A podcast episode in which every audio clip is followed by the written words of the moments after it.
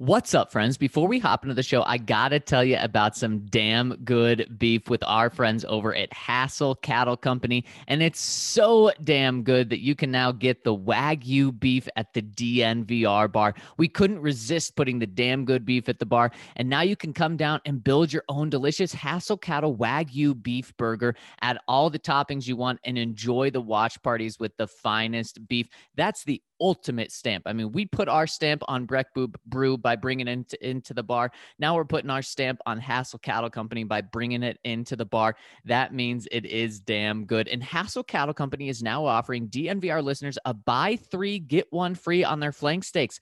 These delicious steaks are lean and very flavorful. They should be thinly sliced against the grain when carving, and it's an ideal choice if you're looking to marinate.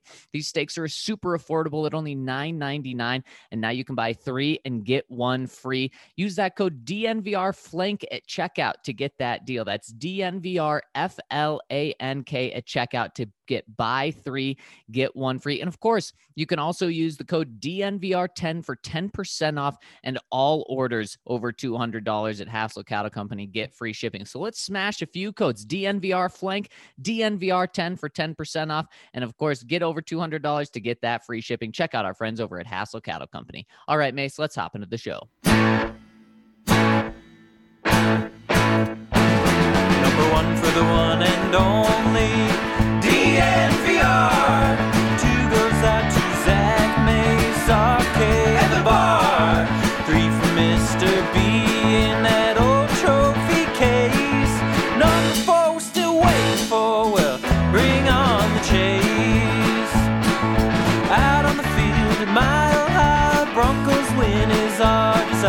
Couple with Breck, Brew and a friend bleed orange and blue to the bitter end. Come and join us, DDNVR. We are DNVR. Welcome, welcome, welcome into the DNVR Broncos podcast on this Victory Thursday. I'm your host, Zac Stevens, joined by my man, Andrew Mason. And the Colorado sports teams just keep winning. An overtime thriller from the Avs last night just puts us in a fantastic mood to start this pod. But before we do, I got to tell you about our presenting sponsor, MSU Denver Online, because time and time again, the one thing that will protect you against economic downturn is an education which allows you to adapt into varying careers. And you can go build that toolbox over at MSU Denver. Whether you want to take one class or whether you want to get a degree, you can do that over at MSU Denver, which will help you through these uncertain times. The professors do a great job of bringing the real world into the classroom so you can hit the ground running after you graduate. So make sure to check them out, MSU Denver Online. My boy, Mace, what's shaking? Hey, what's shaking? Did you know that uh, there is a group that uh, announced that it wants to restart the USFL? Did you see that this morning? Oh, some more football, huh?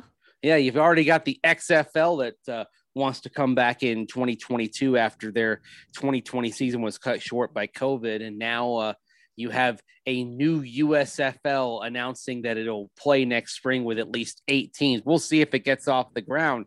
However, one of the interesting details, Zac, is that the USFL retained uh, the the rights to their nicknames and logos and so forth. So why not say it? How do you how do you like a little Denver gold maybe? In 2022. Oh, they haven't announced haven't announced cities, haven't announced names, but uh, I, I you do wonder if they may try to revive some of the uh, the old ones. Wouldn't that be interesting? That would be, and hey, nothing's better than more football. So sign us up for that. And man, this is just the vibes are great in Colorado right now, Mace.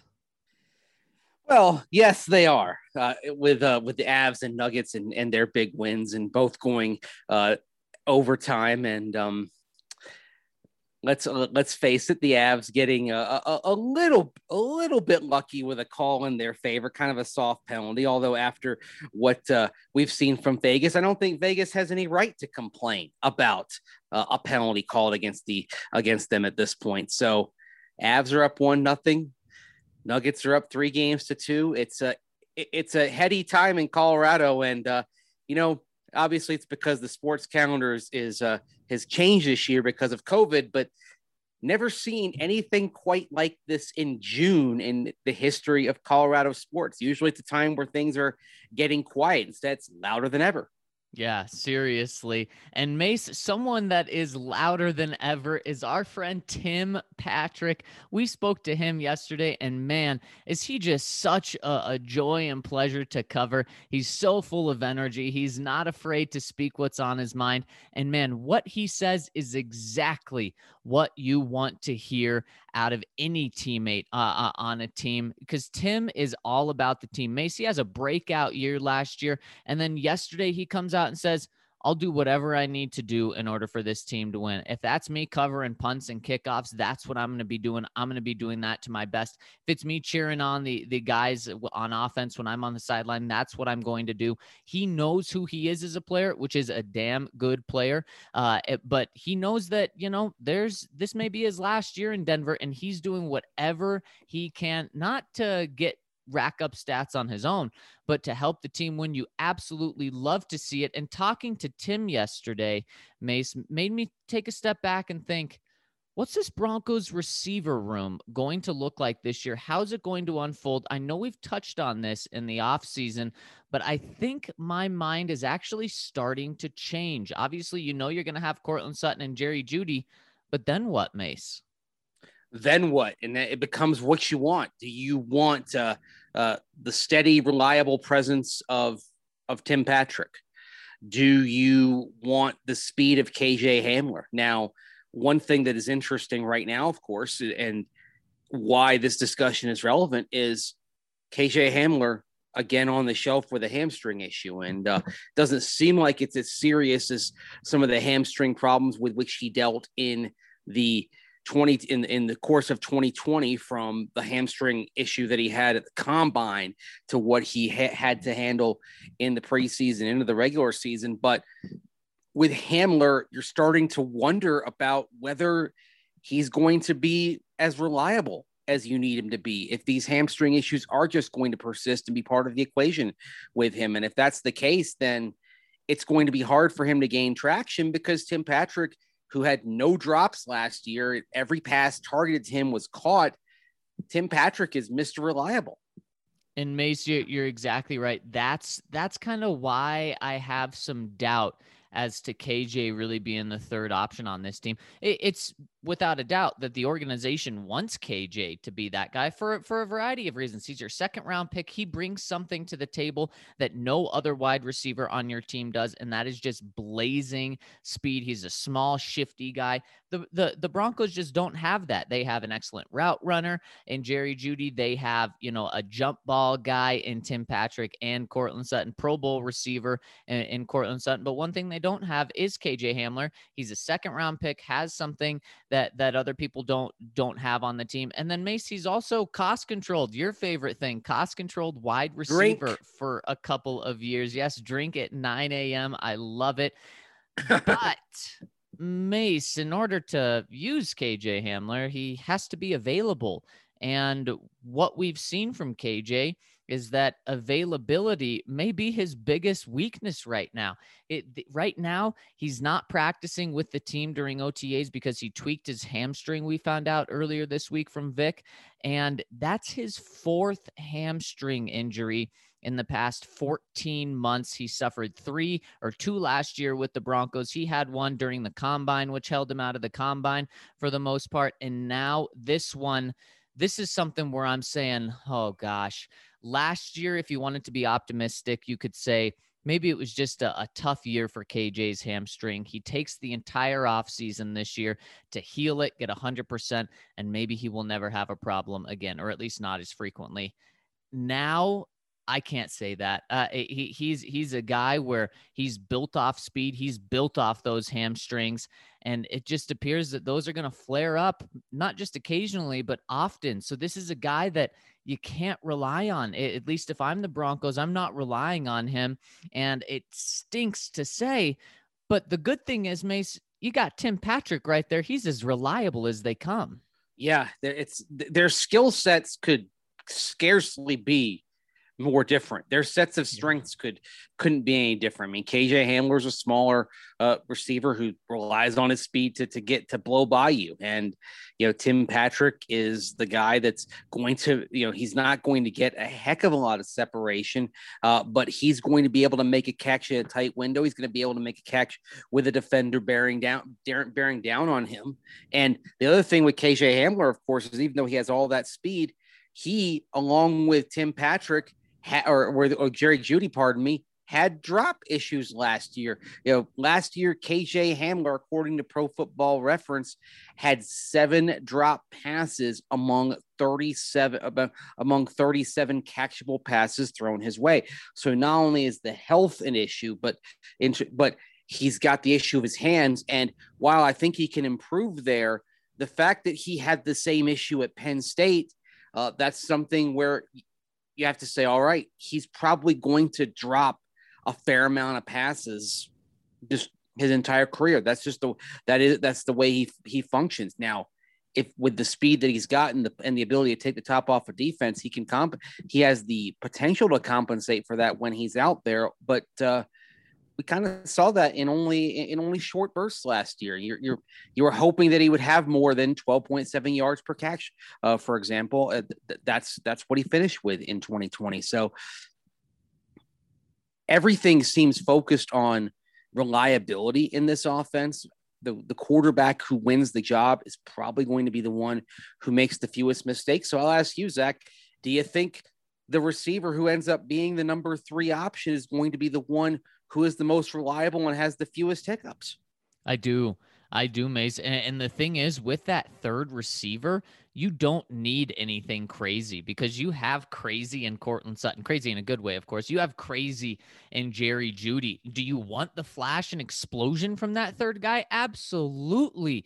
But if that if it means that that's once every four games or once every other game, well, you use that then. But it's actually a fantastic situation for the Broncos. Of course, you don't want KJ injured and, and on and off the field, but you have a fantastic situation where not only do you have a guy that's super reliable in Tim Patrick that you can count on to play anywhere on the field, you can plug and play him, you can play him with little notice, uh, but he's also a guy that's willing to take that role. I mean, this couldn't be working out better for the Broncos for the short term and maybe even the long term. And so, Mace, my, my question to you is let's put this to numbers.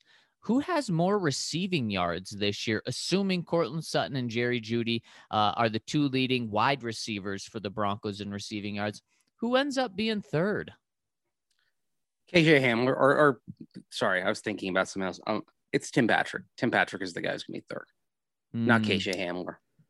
I think so too. I think so too. And when you look at last year, for having three hamstring injuries in one calendar year, KJ actually played in 13 games. So props to him for battling through it. But there were times where he was battling through it, Mace, and you can tell that he you could tell that he wasn't himself. You know, he had a couple of games where he didn't have a single catch, no yards. He had mm-hmm. 13 mm-hmm. yards in one game, four yards in another game, where Tim Pat and, and he totaled 381 receiving yards last year.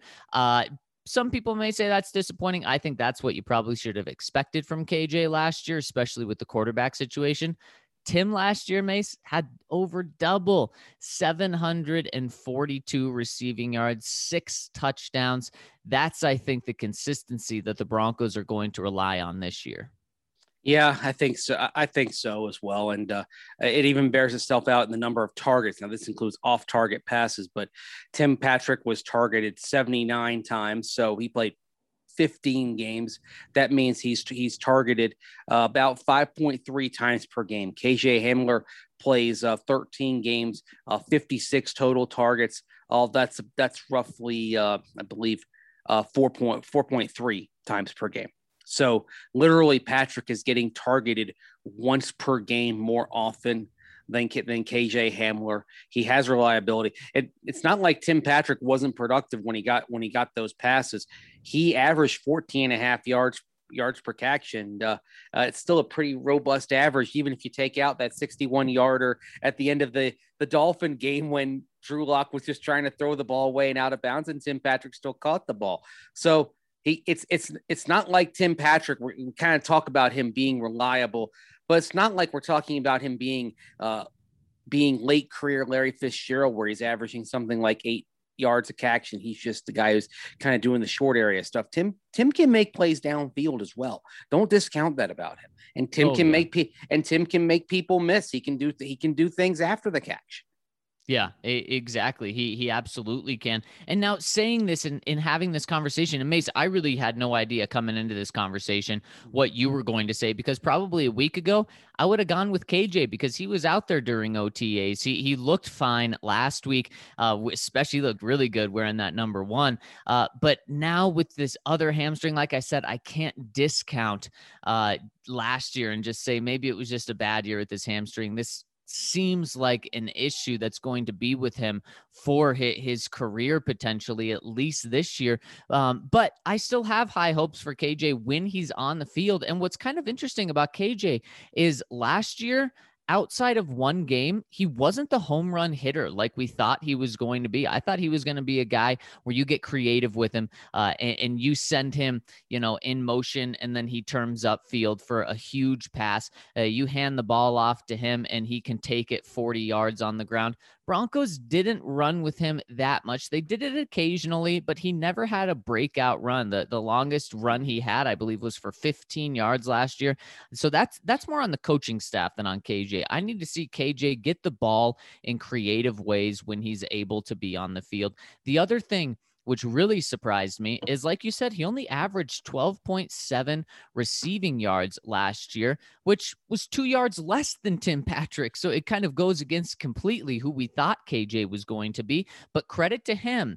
He was a consistent receiver when he was on the field. You know, he was catching three passes for 30 yards, two two passes for 24 yards, three passes for 13 yards. He she showed that he can be more of an every down receiver than just, you know, a big play uh one trick pony type of guy. But I need to see more explosion from him. I mean, we, we saw it in one game last year. It was the Carolina Panthers game where mm-hmm. Drew absolutely went off. KJ went off. He had two catches, 86 yards, and two touchdowns. Two catches and two touchdowns. Pretty darn good for 86 yards. I thought that's more who KJ was going to be. But if, if you look before that, Mace, th- there were no other big plays that that KJ had. So I loved and was very encouraged mm. last year by seeing KJ be a possession receiver because we thought we he was going to be a big explosion guy, but I need to see more of that this year. And that's not just on KJ, that's on the coaching staff too. And it falls on both of their laps. And another interesting thing, I mean, it's not like uh, he he was on the field quite a bit in a good chunk of games. I mean, I'm looking at the games that he played and seeing the percentage of snaps that he was on the field for. Uh, week two, Pittsburgh, 62%. Week three, Tampa Bay, uh, 92%. Uh, throttled back when he got when he uh, tweaked. He got another injury against the Jets, only 20% of the snaps. Then he returns against Kansas City, 39%. Chargers, 80%. Falcons, 75%.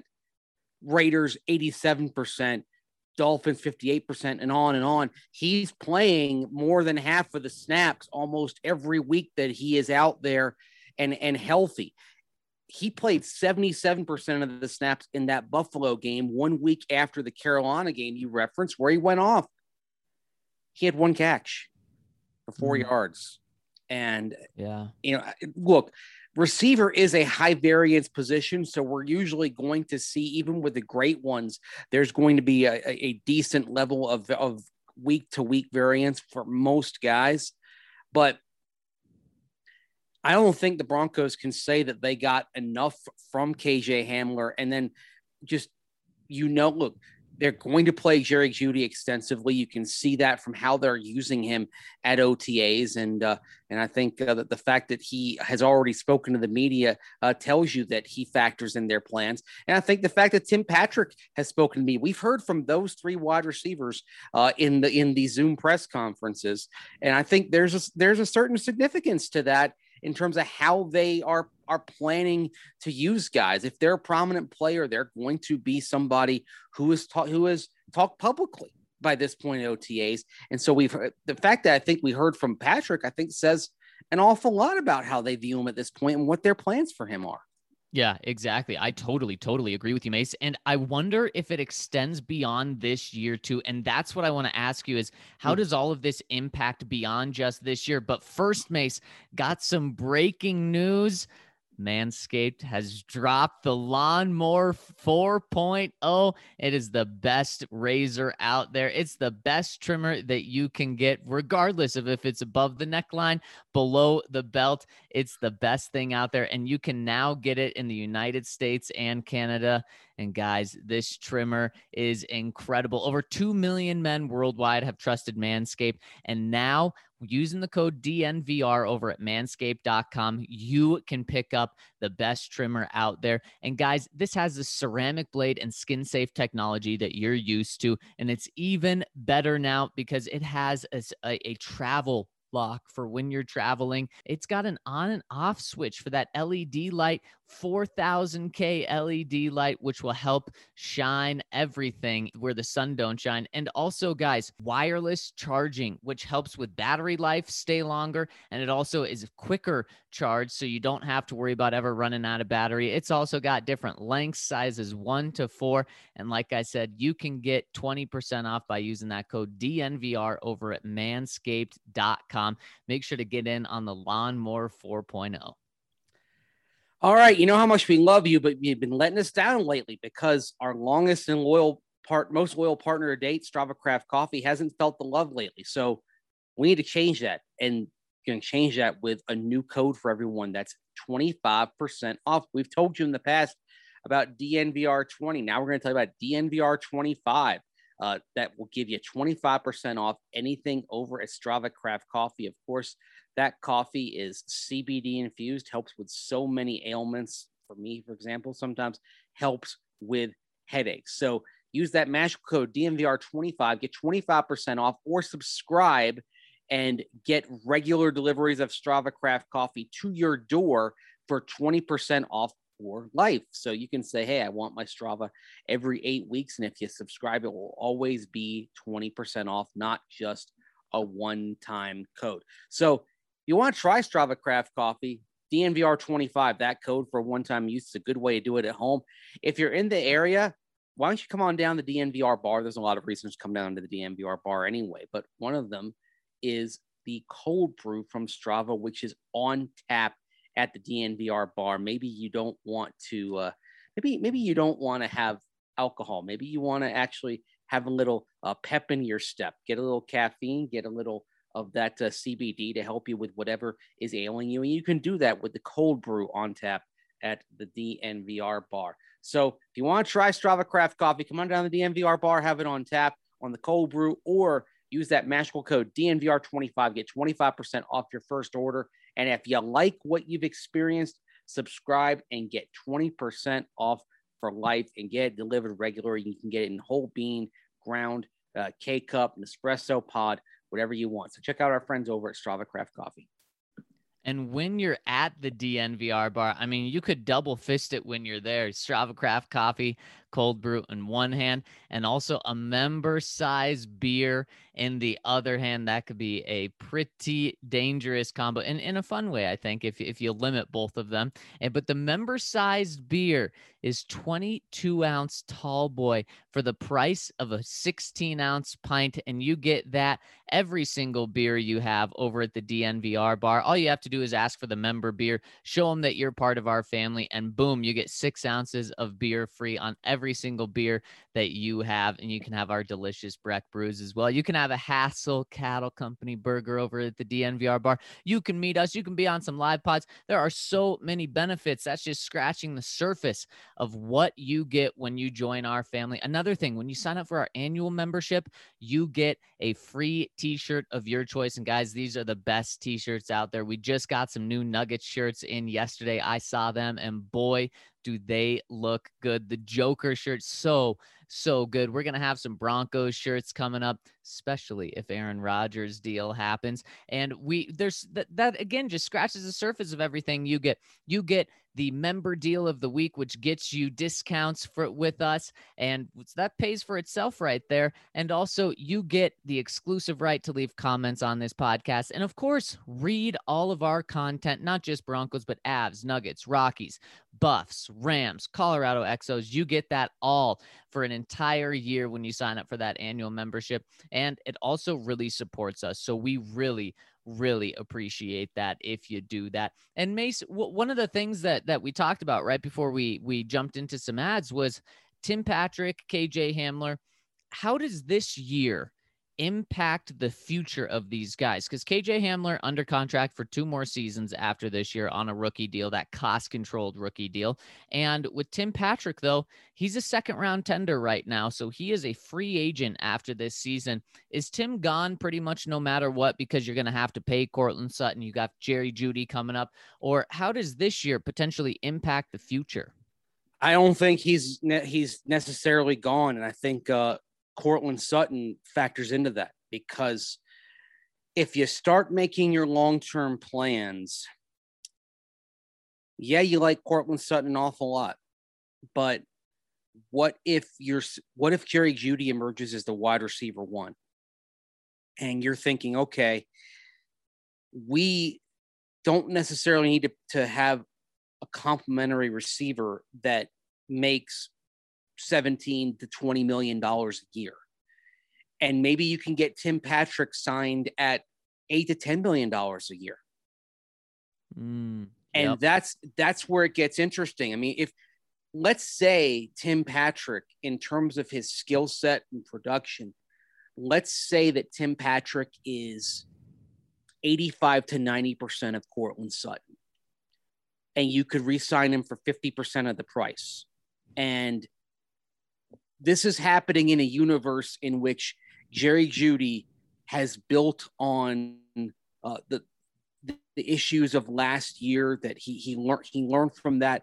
I think we see it's early, but I think we see ample evidence that Jerry Jeudy has uh, has started to take the next steps and is putting the drops of last year behind him and is right. and is letting his skills rise to the fore. And then you have Noah Fant, who effectively is another wide receiver, and he's somebody who you're going to want to create more opportunities for as well. That combination means, and Noah Fant, I mean, he's going into year three, so the Broncos have to make a call on his fifth year option coming up after this season. He starts to get more expensive here in the very near future.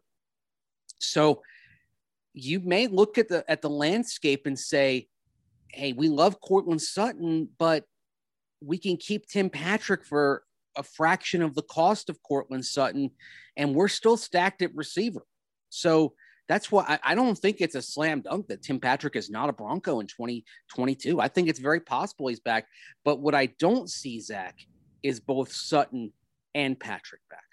Mm, and Mace, I love that that we view this different because I, I love your viewpoint and I think it makes a lot of sense. The only thing that I can't get past in, in in your presentation of this is the Broncos saying bye to Courtland Sutton. Now, I think it'd be fantastic if Jerry Jeudy proves that he's even better than Courtland Sutton and, and turns out to be the number one on this team. But I think everyone in Broncos country loves Courtland Sutton. I think George Paton and Vic Fangio are the number one fan club member in that Courtland Sutton uh, fan club. They absolutely love him unless he comes out and just shows that he's not recovered from that injury and may never be recovered from that injury, Mace.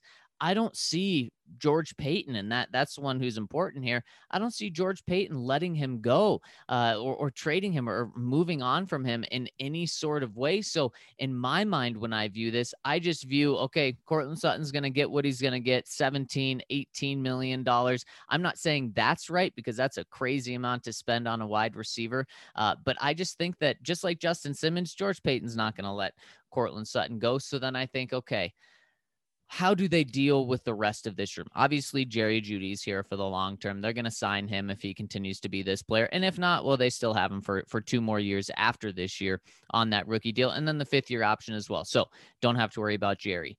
I think it comes down to if KJ Hamler proves that he can be the third receiver on this team and he can be reliable and he can be uh, explosive and also reliable on the field, then I think that the Broncos are going to say, Tim, you know, this is kind of a Shaq Barrett moment here. We love you but there's no room for you on this team. You can be better somewhere else. Tim's going to realize that. And also, Tim's going to realize that he can get more money somewhere else. I wouldn't think for a third slash fourth receiver, really a fourth receiver, the Broncos would pay him eight to $10 million. So it'd be, it'd be a very mutual parting of the ways. But let's say KJ Hamler comes out and just injuries continue to nag him this year, and he's on the field for half the games this year. When he's on the field, he's impactful, but he's just not someone that the coaching staff can count on.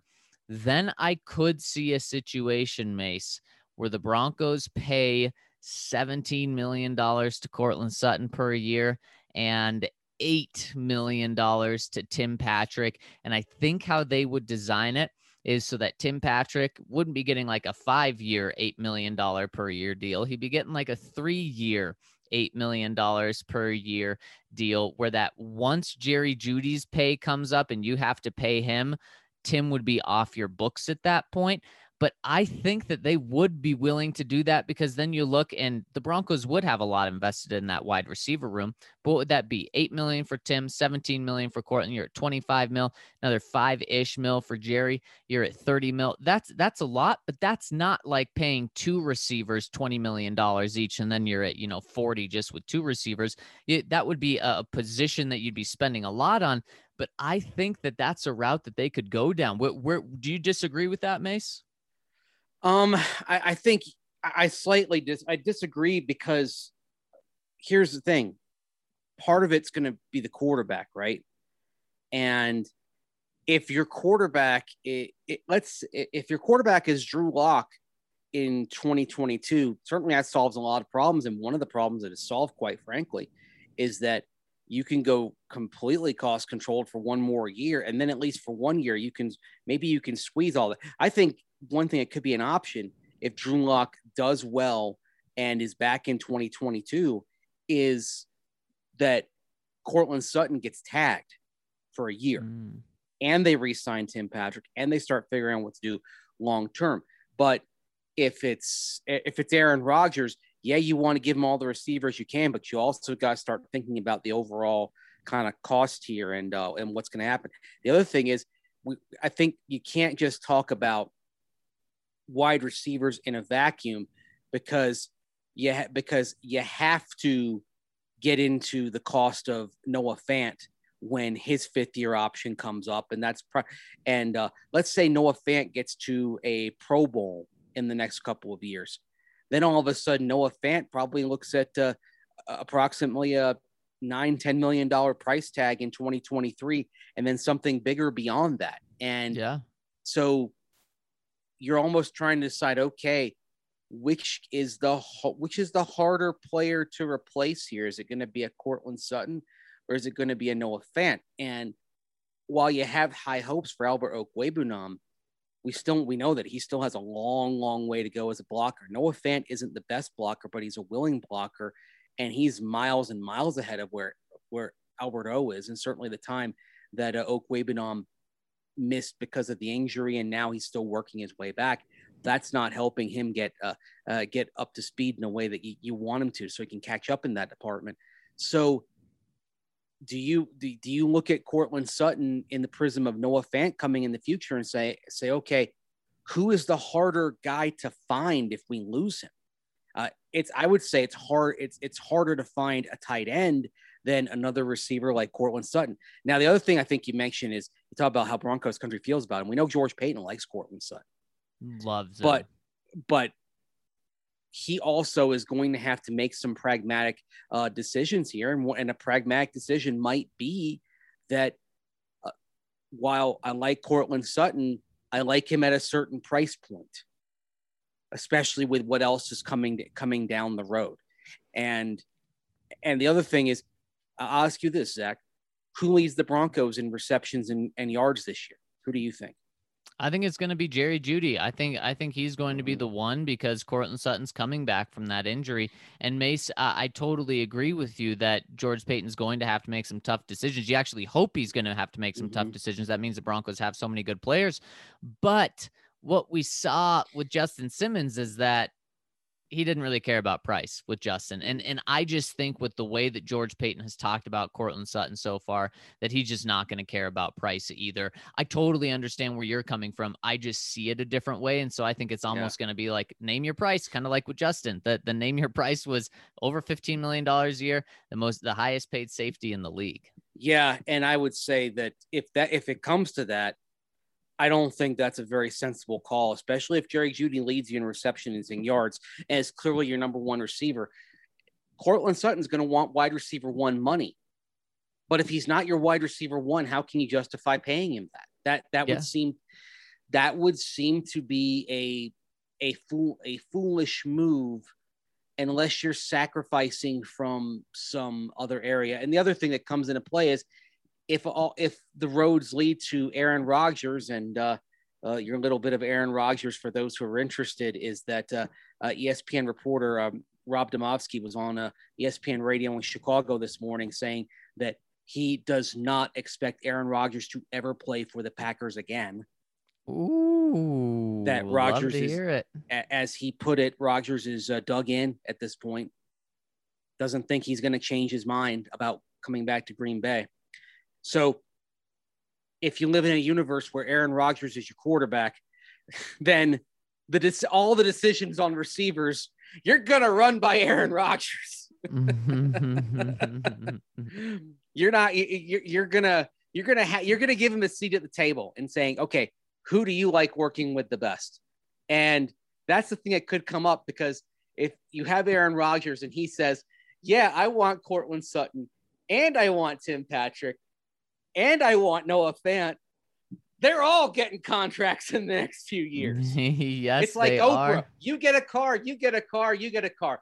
You get a contract, you get a contract, you get a contract. Happy days for everybody. Yeah, and Mace, in fact, I think this whole conversation, whether it's Aaron Rodgers or not, is really showing that a big shift with the Broncos in terms of how they pay their team is coming very very soon mm-hmm. because you have the the offense is in the bottom 5 in terms of investment in terms of how much money is being spent on them and the defense is top 5 in terms of how much money is being spent on them we talk about all these guys paying Courtland Sutton, potentially paying Tim Patrick, paying Jerry Jeudy. Now he's he's many more years down the line, paying maybe a Dalton Risner, paying a quarterback, paying Javonte Williams. Now that is also many years down the line, and paying Noah Fant if you're going to have to keep all those guys, you're not to letting those guys walk if they turn to be prove to be superstars and prove to to be that good, and that they're going to cost you tons of money. Well, that means you're not going to be able to pay some defensive guys. You're going to get Bradley Chubb off the books. You're going to get Kareem Jackson off the books. You're going to get a couple of these cornerbacks off the books in order to open up this money. Uh, and to me, Mace, then that that's why the Broncos drafted cornerback this year is because they know what's coming in just a couple of years, and they need young guys, young cost controlled guys on that defensive side of the ball because they're going to be paying everyone on offense. Yeah, they're they're, they're going to, and uh, and the interesting thing is you're going to see some guys that do get paid on the defensive side, but how many of them? We know Justin Simmons has his contract already in his back pocket. Uh, Bradley Chubb has got the fifth year option. All signs are they're going to try to get him done for the long term. And yeah, if you're living in a universe where Aaron Rodgers is the quarterback, I think you're looking at Von Miller uh, finding a way to take a deal that brings him back to uh, to Denver for 2022 and beyond. But then you you have to you're going to have to focus on on the draft to fill the other holes and uh, you know don't forget you're going to have to probably address uh, offense, continue to address offensive line from time to time in the draft as well. Even though you're you're set at left tackle, we're seeing like the Broncos having to, you know, do some, you know, do some patchwork over on, on the right side at right tackle in the wake of the Ja'Wuan James fiasco. So it'll be mostly defensive drafts, and like you say, it's going to be kind of an inversion of what we've seen. This team has gone spent heavily on defense the last few years. I think actually, no matter what happens at quarterback, the the the, the pendulum will tilt uh, to the offense. It's just that if Aaron Rodgers walks through that door, the pendulum tilts considerably to offense. Maybe you're talking about 60 or 65% of your expenditures going on the offensive side. Yeah, you're exactly right, Mace. I've really enjoyed this conversation uh, because there, there there's so many different ways to view this, and I really enjoy that you and I have different ways to view this. And to me, this is all going to come down to KJ Hamler this year in terms Yeah. of how they move forward at receiver after this year, how they move forward at receiver this year. But the great thing is, is they're set up perfectly with having Tim Patrick there. They are. And personally, I don't like the idea of letting go of Tim Patrick because you like having somebody who's just uber reliable. And I, uh, and the other thing is, Zac, I love I love the undrafted guys that really make something huge of themselves. Ti- Tim's got a chip on his shoulder, and it's not quite to the degree of Rod Smith, but it reminds me a little of Rod. And I fear that if they let him go, somebody else is going to get the best of Tim Patrick Yeah, and we're going to be sitting I- here thinking the same thing about him that we thought that we think about Shaq Barrett today. Mm, because Mace, I don't think we've seen the best of Tim yet. Even Yeah. last year, I don't think he got like a hundred percent shot with the Broncos. Yeah, I, I think there are a thousand yard seasons and hundred catch seasons in Tim Patrick before he's done, and I'd Yeah. love to see the Broncos get them somehow, some way. And we'd love to see you over at Green Mountain Dental. Of course, we've had several DNVR listeners who switched who switched over to Green Mountain Dental Group over the years and made them their permanent family dentists. And they've reached out to let us know how great their experiences were. There's honestly nothing more, more rewarding than hearing that kind of thing from our listeners. So if you make the switch, tell us what your experience is. And if you don't know, Green Mountain Dental Group is based in Lakewood. They're the best damn family owned dentist in the metro area. And they're big time Colorado sports fans, just like all of us.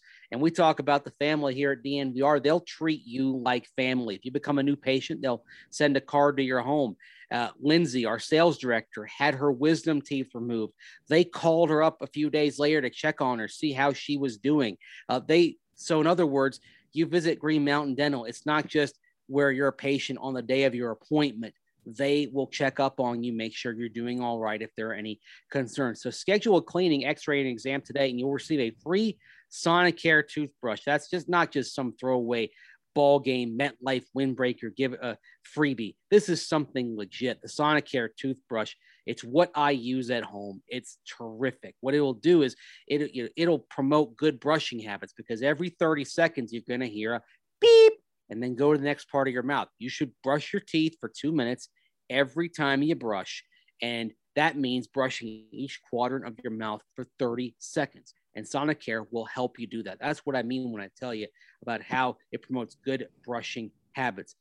Green Mountain Dental Group is only 15 minutes from downtown Denver. They're in Lakewood. They always want you to know that the first step to good health is by taking care of your mouth. So get a cleaning, x-ray, and exam at Green Mountain Dental and get that free Sonicare toothbrush today.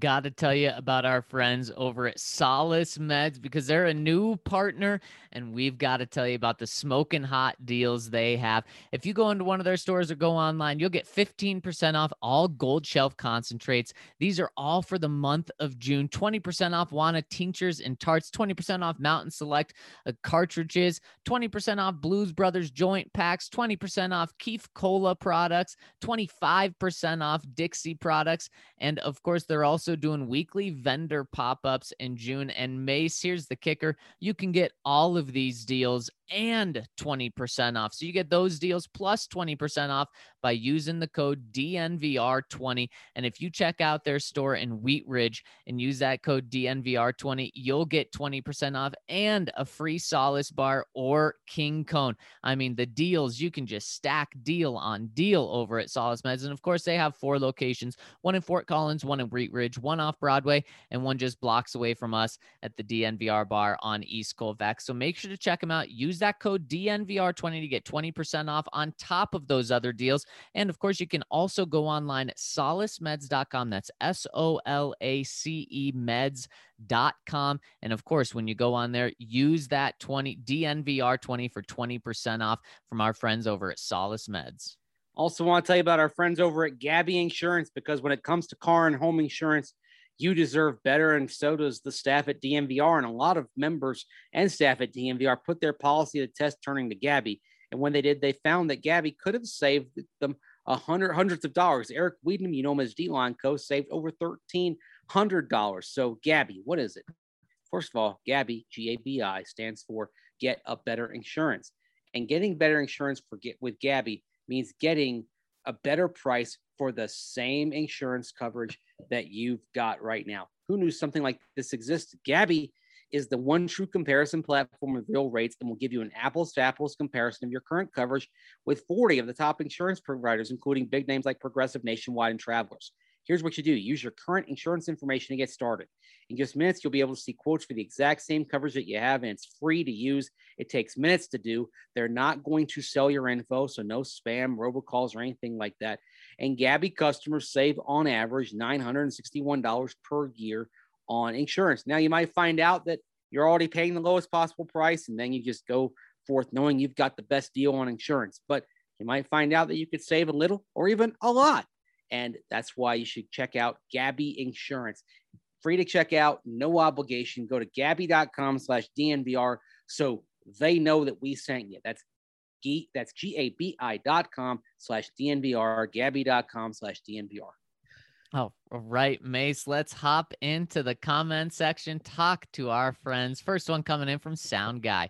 I know it's early, but have you seen any noticeable improvements to Drew's game? If you have, what are the improvements? What are the areas he still needs to work on? Well, Mace, I think we've really touched on this uh, just about how Drew is not looking deep. He's really looking short. And I don't view that as a negative to him right now. In fact, that could be viewed as a positive. That's something that he really struggled with last year was hitting the open guys, looking for checkdowns, not forcing things downfield. I like that he's doing that right now. Now, how does that change when there's pressure and when it's 11 on 11 and when there's rush in his face? Is he just throwing the ball deep? We'll find that out starting next week, but I like that that he's focusing on taking the checkdowns, taking the plays that are there.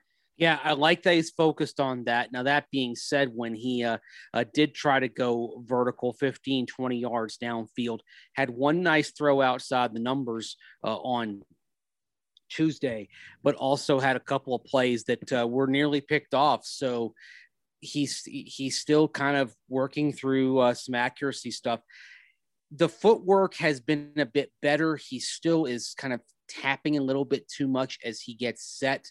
So I want to see him settle that down a little bit more. But the, the thing with Drew Lock is it's never been a question of whether he can get it right in practice when there's no rush. And of course, seven on seven, we've seen last the last couple weeks is no pass rush. It's all about what happens in real time, full tilt, under under pressure, under a blitz. How does he respond to that? Is he still able to have good fundamentals even as other things are breaking down? That's why we're a long way from being able to tell the, t- the tale of whether Drew Lock has taken the steps he needs to or not. Yeah, exactly. I, I totally agree, Mace. Next one from Rick DV12. Hey, gents, no question, but I do want to tell you about the best PB and J I've ever had. It was at a restaurant in Baltimore, uh, Rocket to Venus. They made the PB and J with grape jelly, dipped it into pancake batter, then deep fried it. But wait, there's more. After frying it, they then scooped they scooped ice cream on it and whipped cream on top. I'm drooling thinking about it and want to take a trip there just for the sandwich. Thanks for all the amazing content and have a great day. Holy cow, Mace, that may be the best PB and J ever. And the unfortunate part is I looked up Rocket to Venus and I, I don't know if it's on there. It, it, doesn't seem like it's on their menu anymore. What? Yeah, th- this thing of beauty isn't on their menu, at least online. Maybe they have a secret menu for it or something. I mean, now we're talking about the entree menu, right? Because I, I read something like that and I think that's that's dessert. mm, yeah, seriously. I, I, I don't, but I it's I'm looking there right now and I see like a I see a brunch menu. I see, yeah, it's I I I, I wow, they've got uh, Beyond Burgers, they've got uh, few other things, but I don't. Maybe there's a separate dessert menu that we haven't seen uh, and that, they have. I don't know, but that that's what I look at that and I think that is that that's a dessert item right there. I think. Oh, for sure. I yeah. mean, I, I you could convince me maybe a little breakfast. I mean, you got pancake in there, yeah. you got some jelly, whipped cream. Yeah, Yo pancakes. Ohio Bronco Elix. Okay, okay. So do you guys prefer crunchy peanut butter or creamy? Creamy is the mm-hmm, truth. Mm-hmm, Zac, mm-hmm. your thoughts? I like both. I mean, I think sometimes you you do need that crunch. Sometimes, especially in a PB and J, that crunch is what you need. If you're working with white bread that's like very uh, just airy, there's no crunch to that. If there's no crunch to the jelly, then you need a little crunch, or else it's all just mush. But also, I, I do like creamy. I, I'm a guy that likes both. Oh, creamy only for me. The crunchy, the nuts get stuck between my teeth. No, thank you. I just like it nice and smooth. That's the whole I'm- thing of peanut butter. I just want it smooth. I feel like if you eat it with white bread, like I was talking about, the like the airy white bread, uh, Mhm. jelly and uh, creamy peanut butter, you don't even need to use your teeth. You can just kind of eat it with your tongue, like just like smashing it on the roof of your tongue. That's awesome. That's actually pretty awesome. also, good food if you are older and you have dentures, perhaps, and you just want something smooth. On a more serious note, who is the most overrated player on the Broncos and who is the most underrated? My most overrated player is Melvin Gordon. Sorry, Melvin, you'll prove me wrong this year. My most underrated player is Tim Patrick with Drew Lock in a close second. Wow. I mean, a couple surprising things. I, I would have thought that Melvin Gordon would have proved you wrong at the end of last year when he was really good to end the season, but apparently not. And surprised that Drew is one of your most underrated players. Uh, Tim Patrick is certainly up there. I think Bryce Callahan is a guy that's up there because when he's on the field, Mace, he's very, very good. It's just that's the issue is he just he's had trouble staying on the field, but I think people kind of overlook just how good he is being, you know, the best slot cornerback in the game. Yeah, I mean, I, I don't really want to, to to get into overrated. I will say, like Drew Lock, if he improves, great. But based on what he did last year, I think he is neither overrated nor underrated. He he was a He's bottom rated. five.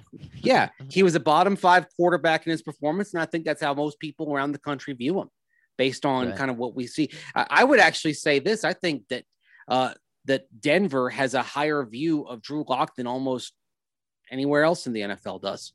Without a doubt. I, I totally agree with that, Mace. Yeah, I mean the, the thing that you kind of hear whenever you talk to anyone uh, outside is uh, I think there's a certain degree of incredulity in a lot of precincts outside of Denver that Drew Lock is competing for the starting job and that the only guy they brought in was Teddy Bridgewater.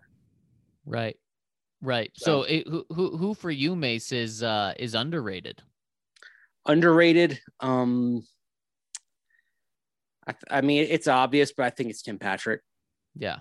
Yeah. Hey, I, I think so too. And I think he's a guy that could be like Shaq Barrett, where he gets on the national stage the first year he Mhm. leaves Denver just because of uh, you know, the the stats he's able to put up. And then if you know if they've paid Courtland Sutton and Tim Patrick is putting up those numbers, then uh, we're probably talking about how the Broncos could have paid less to Tim Patrick and had room elsewhere, and blah blah blah blah blah. Kind of like we talked about in the Yep. first segment. Exactly. Oh boy. Orange and blue all over says, which wide receiver tight end do you think benefits the most from one quarterback winning the job over the other? To him, it seems like Sutton would benefit most with Lock's willingness to throw in tight coverage, while Jeudy would benefit most from Teddy willing to throw the soft and short anticipated throws based on routes. Thoughts? Well, I mean, I think I don't think Teddy is unwilling to throw in a tight coverage. If anything, Teddy uh, will doesn't need a huge window to throw into to to find a guy because that's sort of his mo going back to when he was at uh, at Louisville. I think uh, we're thinking of of Lock's willingness to throw in a tight coverage and just bomb it down downfield, whereas I think Teddy doesn't need the same window, short to intermediate. Um, Sutton benefits because Lock, I think, wants to go vertical down the field, take his chances a little bit more often than Teddy does. And Jeudy ben- does benefit from the anticipation based routes, from being able to release the ball just as Jeudy is starting his break to the outside. That so I think I think both benefit from the quarterbacks. You said orange and blue all over, but I think with Sutton, he benefits from Lock from a slightly different reason than you mentioned. Yeah, and and I do agree with Orange and Blue that that Sutton benefits more from Lock. I mean, Lock just loves Courtland Sutton, and what's not to like about him? So I think he's going to go his way more often than really any other quarterback. And then Jeudy, I mean, the chemistry with Teddy and Jeudy already is really impressive. I'm so impressed by that, especially the out route that Jeudy ran a couple of days ago, and and Teddy threw it with such anticipation. I think those guys are going to really gel. So I think you nailed exactly who is going to benefit from who, orange and blue all over. And he continues and says, Sorry to chime in again, but just saw the NFL will now finally quit race norming. Uh, he says, How the heck was this still going on up until today?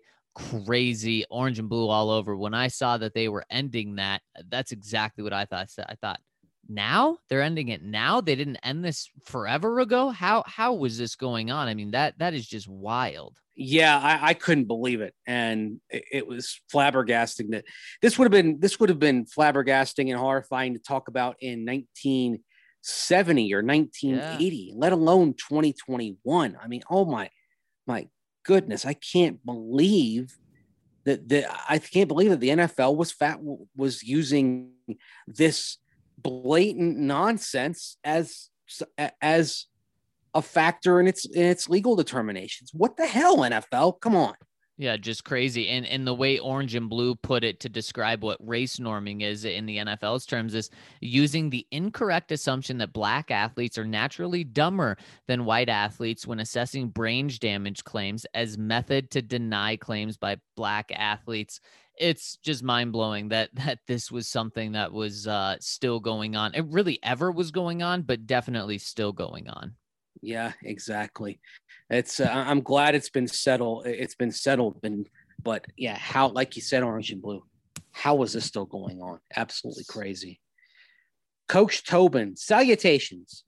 When a hitter swings at a ball and strikes out, then the catcher misses the ball and the hitter has to run the first and get thrown out, meaning he basically got thrown out, got, got out twice in one at bat. Is there any other occurrence in uh, in sports this humiliating? Great point, Coach Tobin. Oh man, what would that be equivalent to in football? Oh, in football, hmm. uh, I I would say if mm, you're a kid, one. Well, the one that kind of popped in my mind is that uh, you're a kicker and you miss a you miss a field goal. I'm not talking about like a 60 yarder, but you miss like a 40 to 45 yarder you get a penalty reprieve and then you miss again. Ah, uh, yeah, that's bad. I mean that yeah, that's a good that ha- one, and that happened to McManus last year, didn't it? It did. Yes. After the he first the one and you saw him miss, you're like he's not going to miss this one and he did. He, he he hit the post both times, right? Yeah, I think I mean, so. I mean, the odds of that. The, the talent involved with that is amazing. I'm, I'm gonna. He, should have said I meant to do that.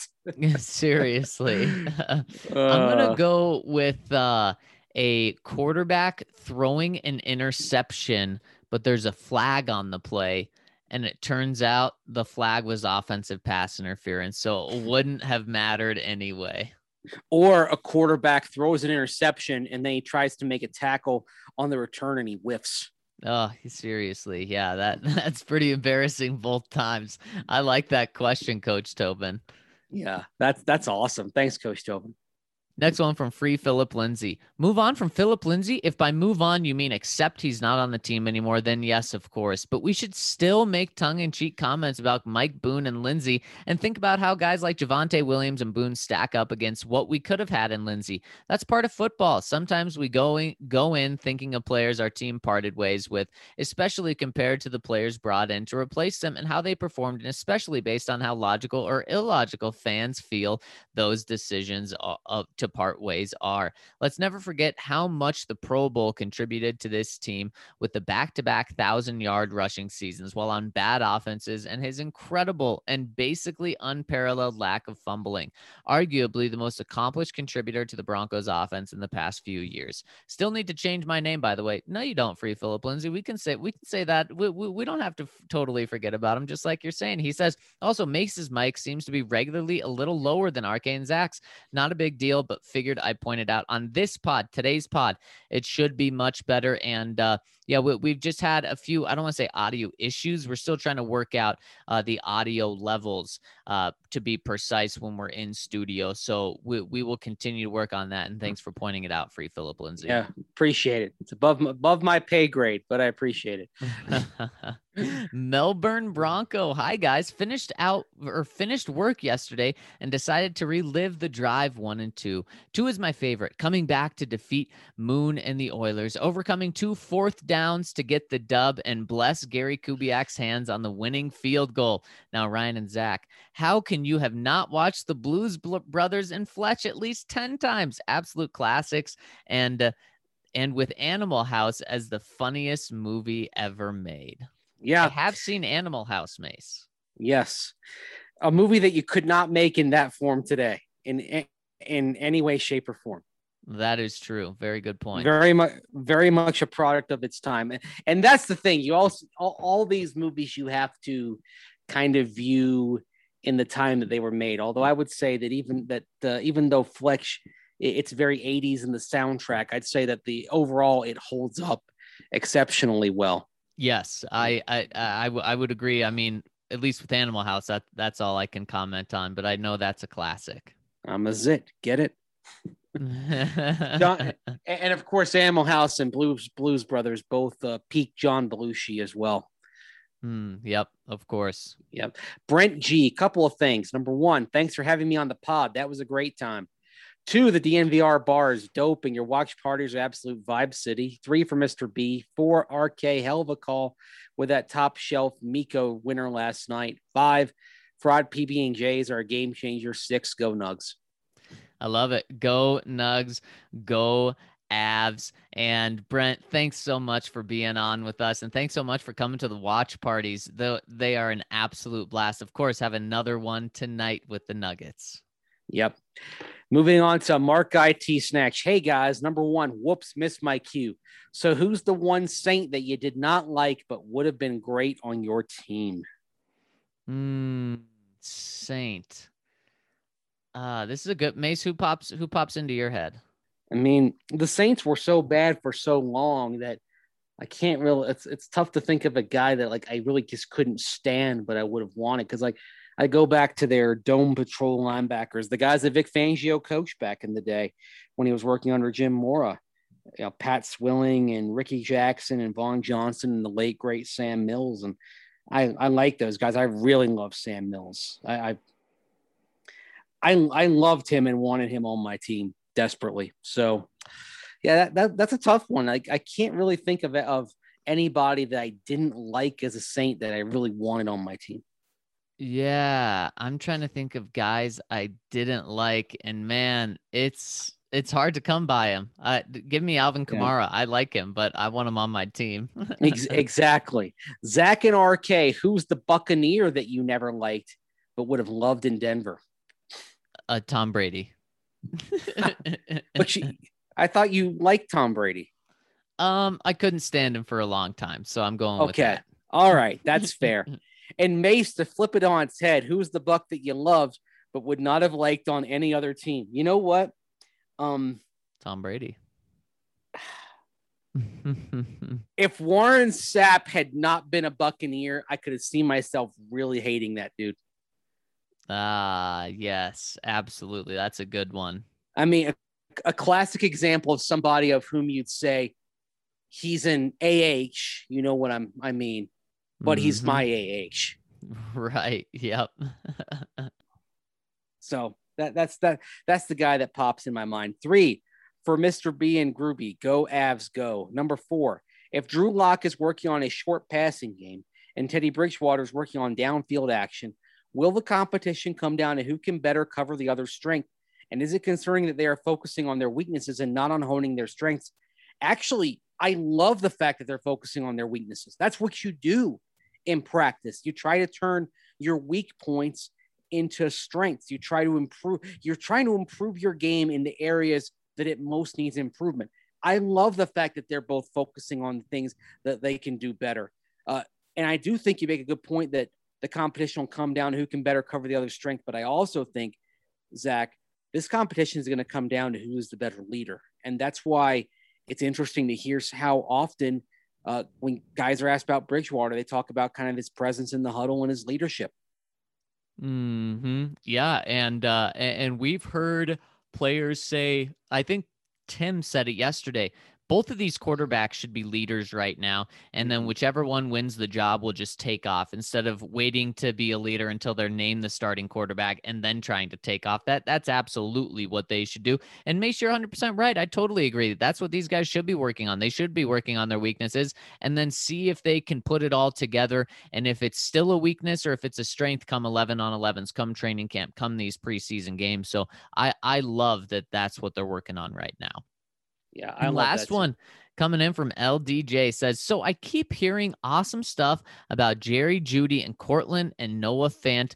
Rank these positional breakouts or great seasons coming based on which one of these guys I draft for fantasy first, second, and third. Also, is there a DNVR fantasy league? How do you get in on that? Thanks, guys. Yeah, we're definitely probably gonna or we're, we're gonna have a DNVR fantasy league in some form or fashion, I would imagine. Uh, just stay tuned as man, the clock is is kind of getting close on that. Yeah. And, and, go ahead. Oh, oh, I was gonna say, how would you rank these guys in terms of fantasy with Jeudy, Courtland, and Fant? Oh, I don't know. I'm kind of retiring from fantasy uh, play. I, I didn't play last year. I'm not. Uh, I'm not playing this year, so I'll leave that to you, Zac. Oh, you're not even gonna give us a, a, a help on that. Um, no, I'm gonna go. Sorry. Well, I think. Uh, I think Courtland and Jerry are going to eat at each eat, at each other's numbers a little bit, but I think that Jerry is going to have a thousand yards season.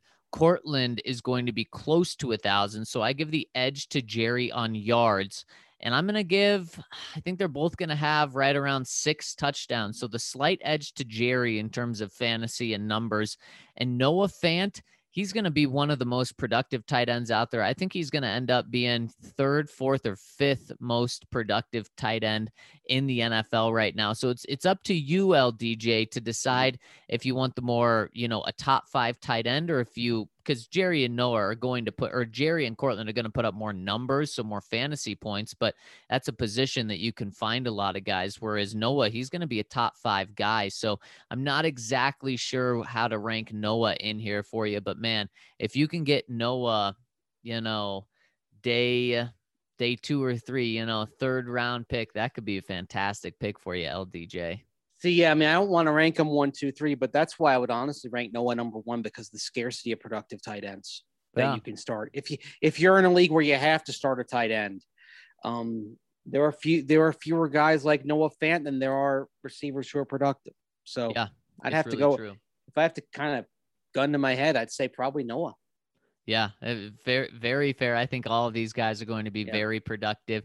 And May, speaking of unique, that's our friends over at MSU Denver Online. They are unique in what they do by giving you such a good education online. They're the new urban online university with learning outcomes equivalent to face to face courses, which is unheard of at other universities. But MSU Denver delivers. They have great gen eds taught by real people, great completion options, full programs, and the virtual services to keep you healthy and happy on your way to graduation.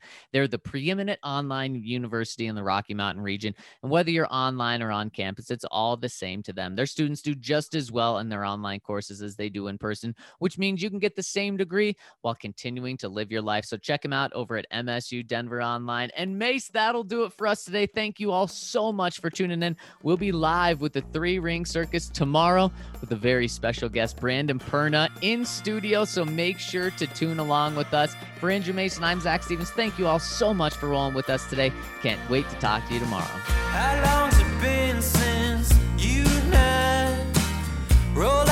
Truck and took a country